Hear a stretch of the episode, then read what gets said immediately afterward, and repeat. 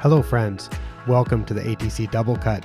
In today's episode, I'm going to talk about a trip that I took to Japan, to the central and eastern parts of Japan during the last week of March. And I will share with you some of the things that I learned on that trip that I think are applicable not just to turfgrass management in the springtime, not just to turfgrass management in Japan, but actually applicable to any kind of turfgrass management at any time of the year all over the world. This is something that I think is very interesting, and I hope that I can explain to you in a way that makes sense to you and you can learn a few things, and maybe you will be curious enough to go to the ATC website and check out this particular post. The post has a title of Springtime Golf Course Maintenance in Japan. I know that sometimes the posts that I do that are about turfgrass management in a different part of the world from where you are, sometimes they they don't get a lot of views. Now I know there are people out there who find this stuff interesting and they will check out these posts and be curious about turfgrass management in another part of the world. But for other people, they think I, I, I suppose they think that it's just not applicable to what they are doing. So I will talk about this and try to describe why I think this one in particular would be applicable to what you are doing wherever you are at. Before I do that, though, I want to show something that you will see now that's new on the ATC website. I changed the start menu at the very top, and at the top of the page, if, if you're on mobile, you will see one of those ladder type of menus that you can click to pull up these um, these headings. But I added a podcast heading so you can go directly to the podcast heading. If you're on a computer, you can hover over that and it'll bring up either a direct link to the ATC Doublecut or to the ATC Office Hours show. And if you are on mobile, you can click on that ladder menu and that will expand and bring up the same headings.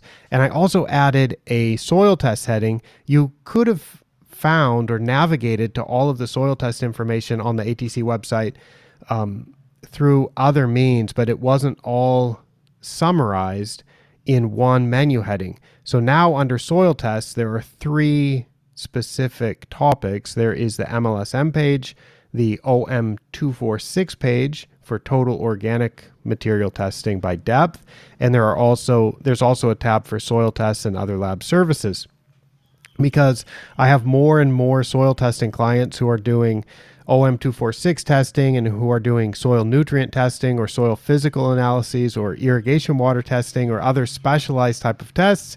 So you can find all of that information now right on a single tab. And then I did have a tab that was projects but I've now put projects under a larger research tab and I've moved the library, which is a list of articles that you can read, uh, I, I moved those under the research tab. So there's three new uh, menu headings or tabs: podcasts, soil tests, and research. Under research, you can find library, which is reading material and some of the technical information, and then also a projects tab. This is at my website, uh, AsianTurfgrass.com that has all kinds of information about useful turfgrass things. So I hope if you haven't checked that out already, you will. And I hope you'll be a regular visitor to the ATC website because I'm always posting new information.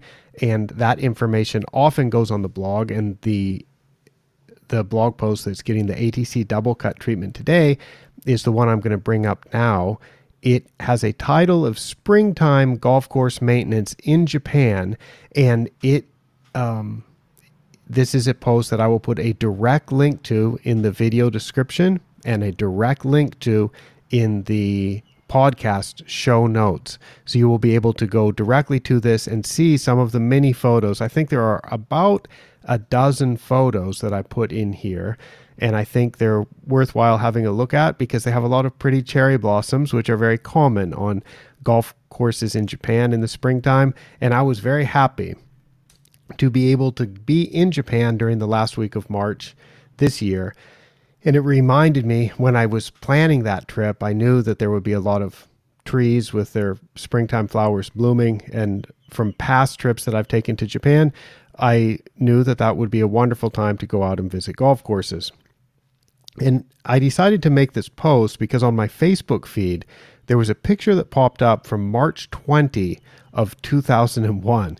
And on March 20 of 2001, I was a golf course superintendent. I was a golf course superintendent in Japan at Habu Country Club, and that's what that picture is of. And it's a picture of the 18th hole looking backwards. So it was standing up near the clubhouse, looking down at a creeping bentgrass putting green, looking down at the overseeded Tifway 419 fairway that was overseeded with perennial ryegrass, snaking away past a pond and in between some hills that are covered in a golden dormant grass, which is Noshiba or Zoysia japonica. So in March, the ryegrass was green, the Penncross creeping bentgrass on the green was green, and the Zoysia japonica rough was not green.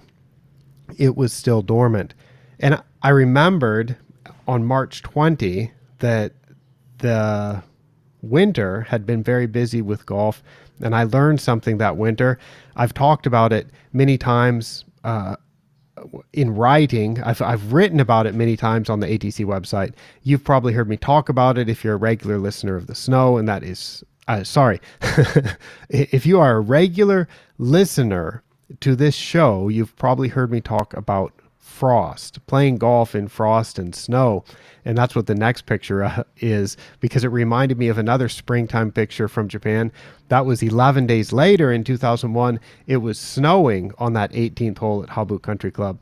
And the, uh, the golf course was closed that day. But the interesting thing that I learned that winter is you can put a lot of traffic on frosted turf and it doesn't get damaged nearly as much as I thought it would. And in fact, we did thousands of rounds that winter, the winter of 2000 and 2001. And I was adamant in late autumn that we should not be putting traffic on frosted turf. I'd never seen that before. Everywhere that I'd ever worked before had had a frost delay. So there was no golfer traffic on frosted turf. And when I tried to implement frost delays that autumn, my first autumn being a golf course superintendent in Japan, I was informed that frost delays were not really a thing and that you needed to allow the golfers to play at their scheduled tee time so that's what happened. And that picture that I showed earlier of what the grass looks like on March 20, after so much traffic that was played on frosted turf, it just reminded me of what I had learned that winter. And uh, it's something that I wanted to share. So, anyway, that, that was like the pictures from 22, 23 years ago. And now for the pictures from this year, which I'm going to scroll through some of the beautiful uh, cherry blossom pictures. And then I'm going to get to the point that, as I mentioned earlier, there's something that's actually applicable for everybody everywhere in the world related to the way golf courses are managed in Japan generally. There are um, just so many cherry trees in Japan, and, and when you go there during cherry blossom season, which is one of the most popular tourist seasons, it's pretty much guaranteed that you are going to see a lot of uh, planted landscaping, uh, like directly designed to be seen and planted in a certain location cherry trees. And then there's also wild cherry trees growing in the mountains, and those are called yamazakura. And those uh, those trees are are evident when you get out into the countryside because a lot of golf courses in Japan are built in the mountains. What you find is the flat land is generally reserved for agriculture or it has cities that have been built on it. And so uh, you you can find some very old golf courses on relatively flat land that is near cities, but it's more common to drive from a city and go up into the mountains and find the golf courses built in the mountains. And when you do that, you drive past these beautiful mountains that in the springtime have all of these yamazakura blooming.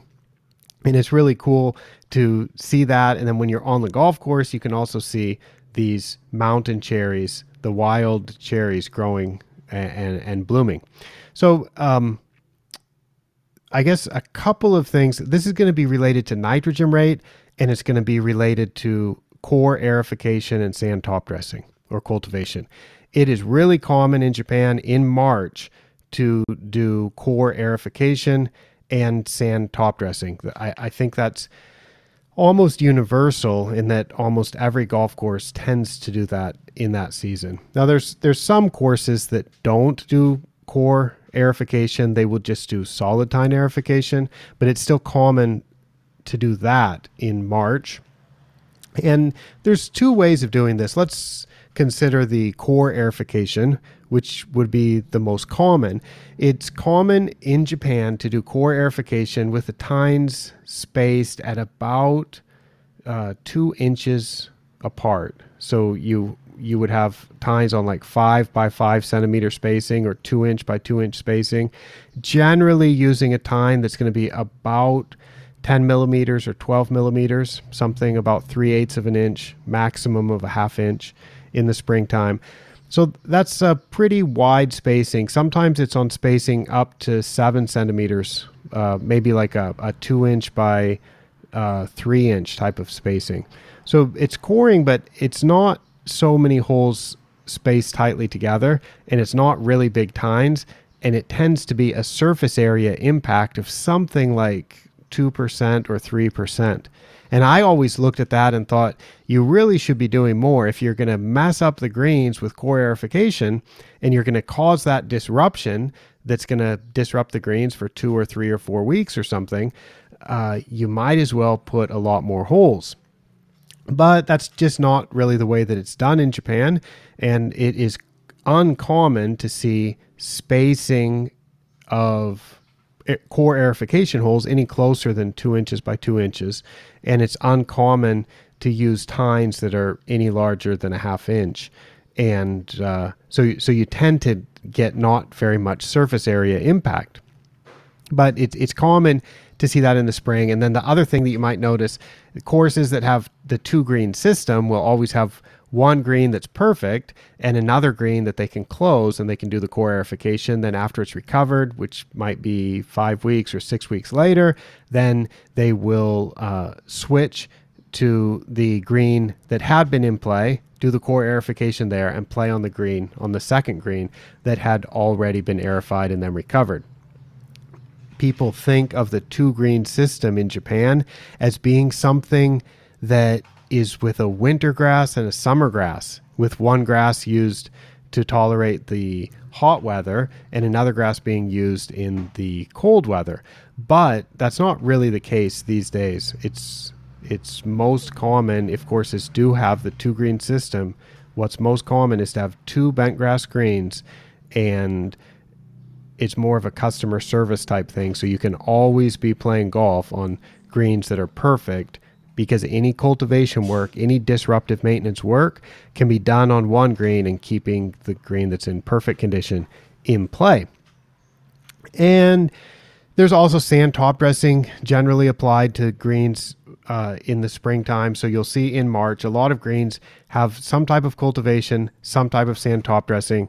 Japan has really high quality machines for spreading the sand top dressing with really nice uh, flotation tires, and they don't really leave very many marks. And you've you've seen many of the videos that I've shown of the sweepers that are used on golf courses in Japan to clean up the cores, and uh, I think Japan golf course maintenance equipment for any type of core aerification and cleaning of the cores and then spreading the sand afterwards is really pretty good for doing that job quickly, doing that job with a very even spread of sand or a very clean uh, picking up of the course. And I quite like that equipment. And I've, I've been glad to see that some golf courses around the world are using that type of equipment. I showed a picture of a course that does have a two green system, and the the picture that I'm showing now shows compost that had been spread all over the green.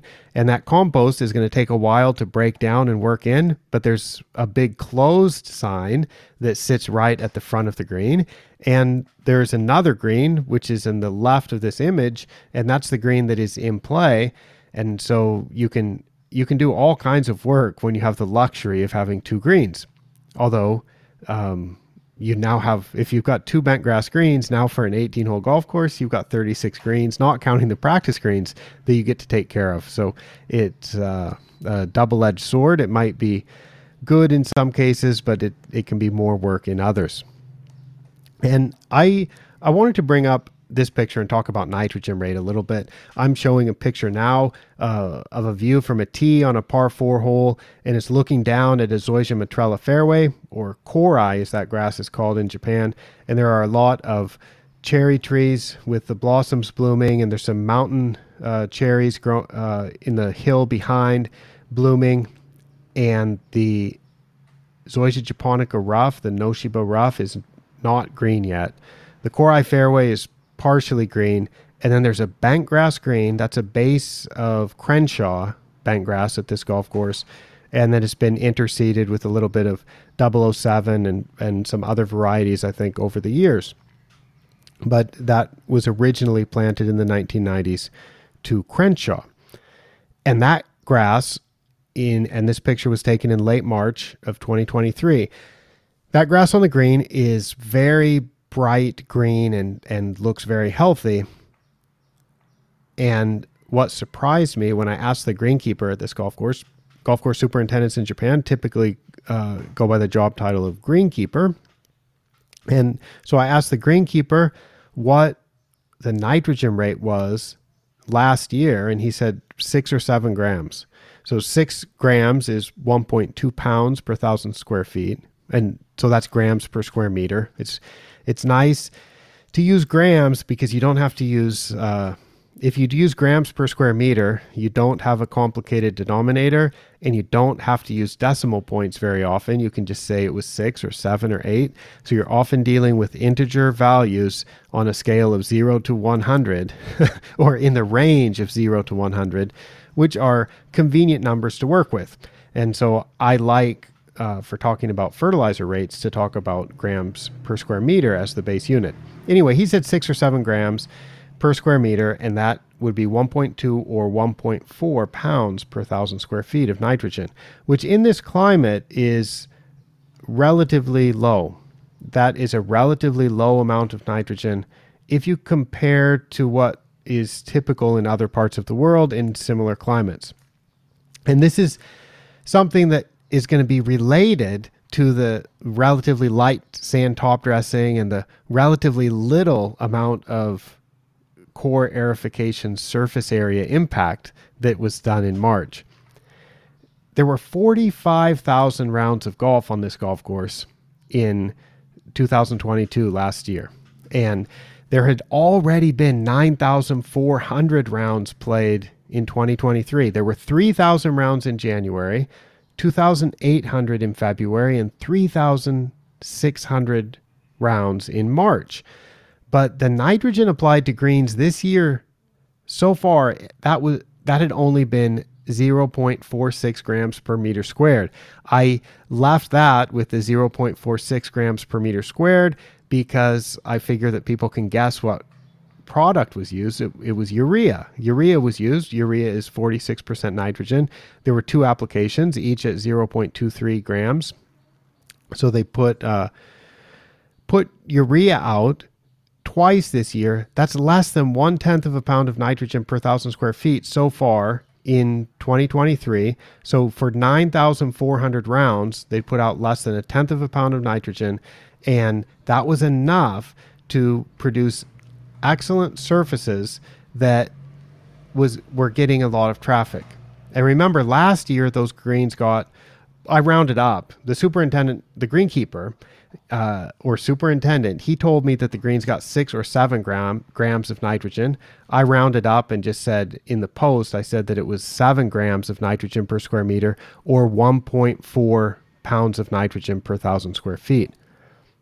If you would have asked me 10 years ago but certainly, if you would have asked me 20 years ago, I would have said that was probably half or um, maybe one third of the amount that you should have applied. I would have thought for this climate that you should apply 15 grams, uh, which would be about three pounds of nitrogen, up to about 20 grams or four pounds of nitrogen. That's what I would have thought 20 years ago.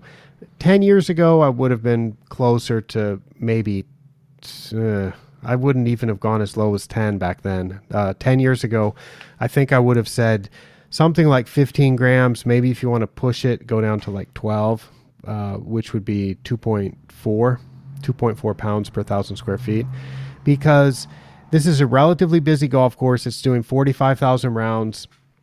It gets play year round, even when the grass is not growing. And this is a very hot climate. So you're getting a lot of growth because of the temperatures in the summer. And you're mowing off a lot of clippings. And I just would have thought that you couldn't produce a turf that could maintain density and turf that could withstand all of that traffic while still maintaining enough density to fully cover the ground. I would not have thought that you could do that with only seven grams of nitrogen per square meter. And I wouldn't have thought that you could do it and then do 9,400 rounds in the winter on Jan- in January, February, and March and do that with only an extra one tenth of a pound.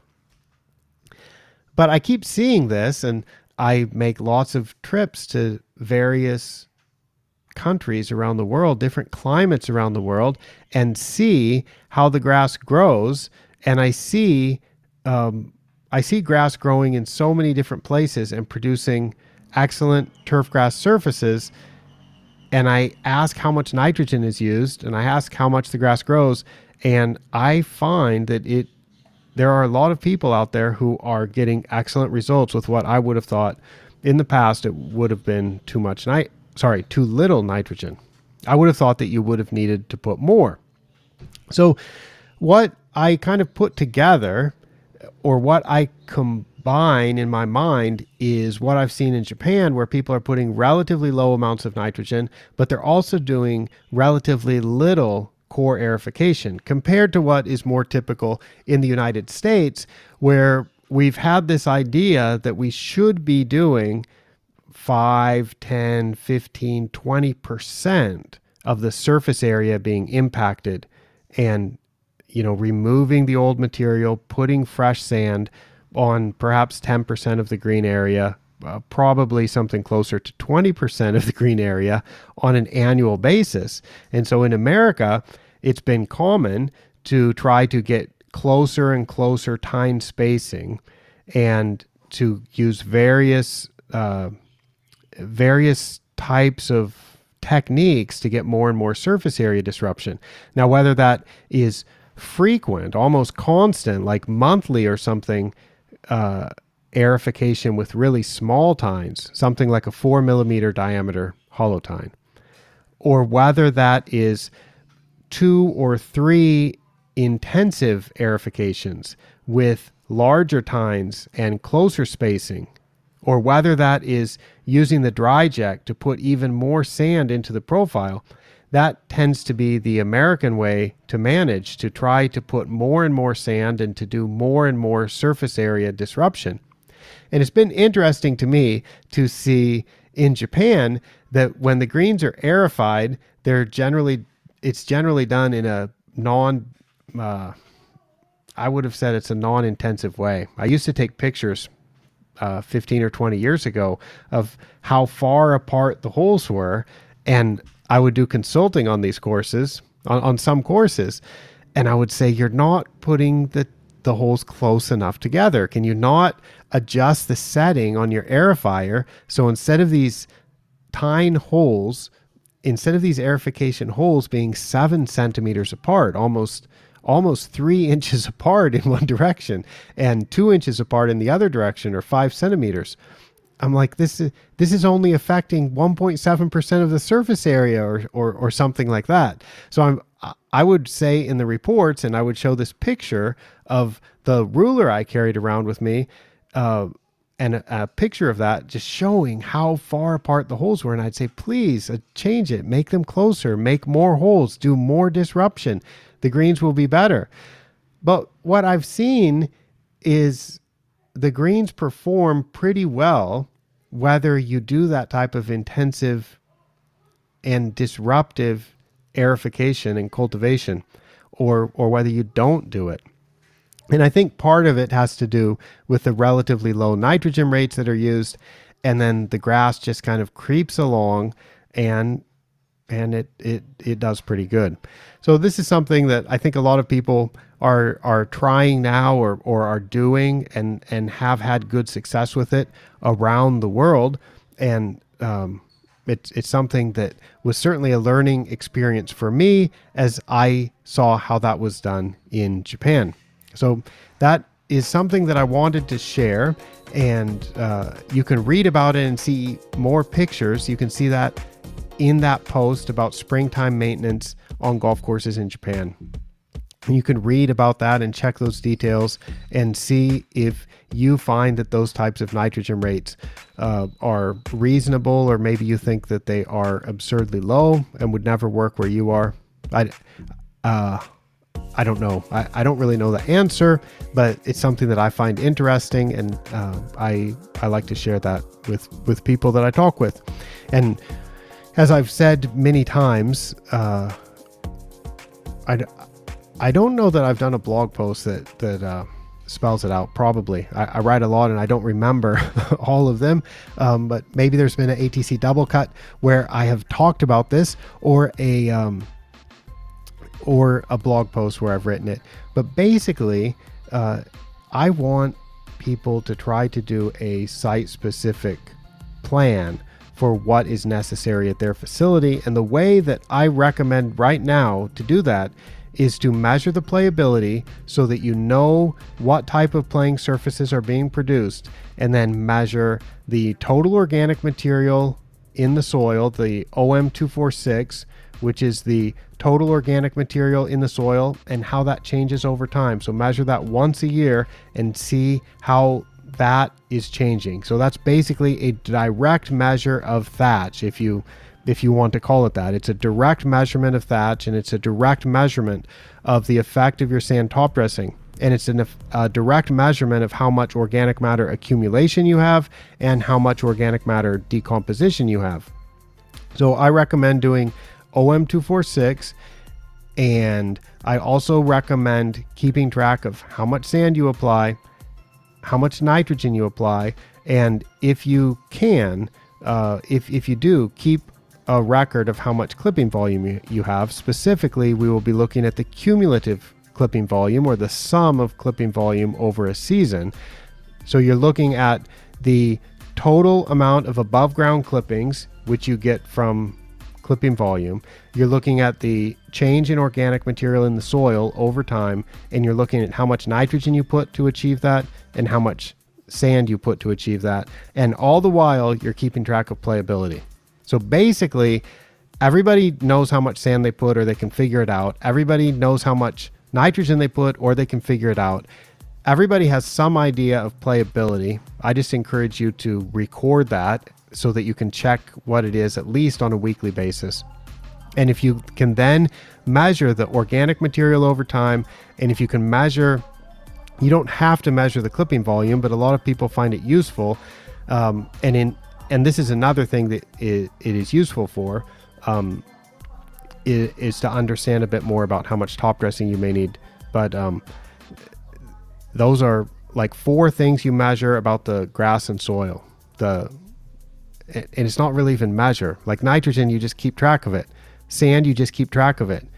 Uh, you do a soil test once a year for OM246 and maybe you measure the clipping volume. So those are those four things. Then keep track of the playability. If you do all of those things, um, which is it's not too much of a leap to do all of those things. I think it's quite reasonable to be able to do all of those things.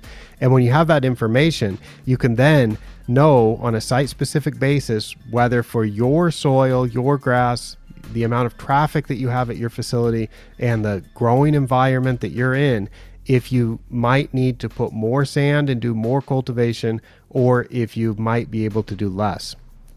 And you can just constantly work on those things to optimize the playability and to optimize the the grass conditions. So that's something that I think is uh, is universal. It's it's not related only to springtime maintenance of golf courses in Japan.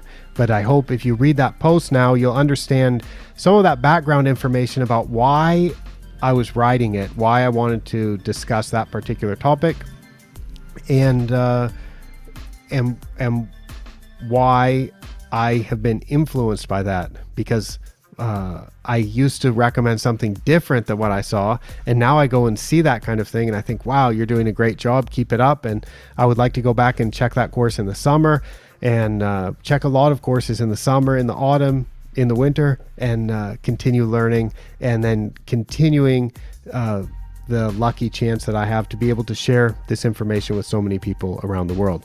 Thank you for listening, and I will sign off and be back again soon with another episode for ATC from Yantakao, Thailand. After a long time away, I am Micah Woods.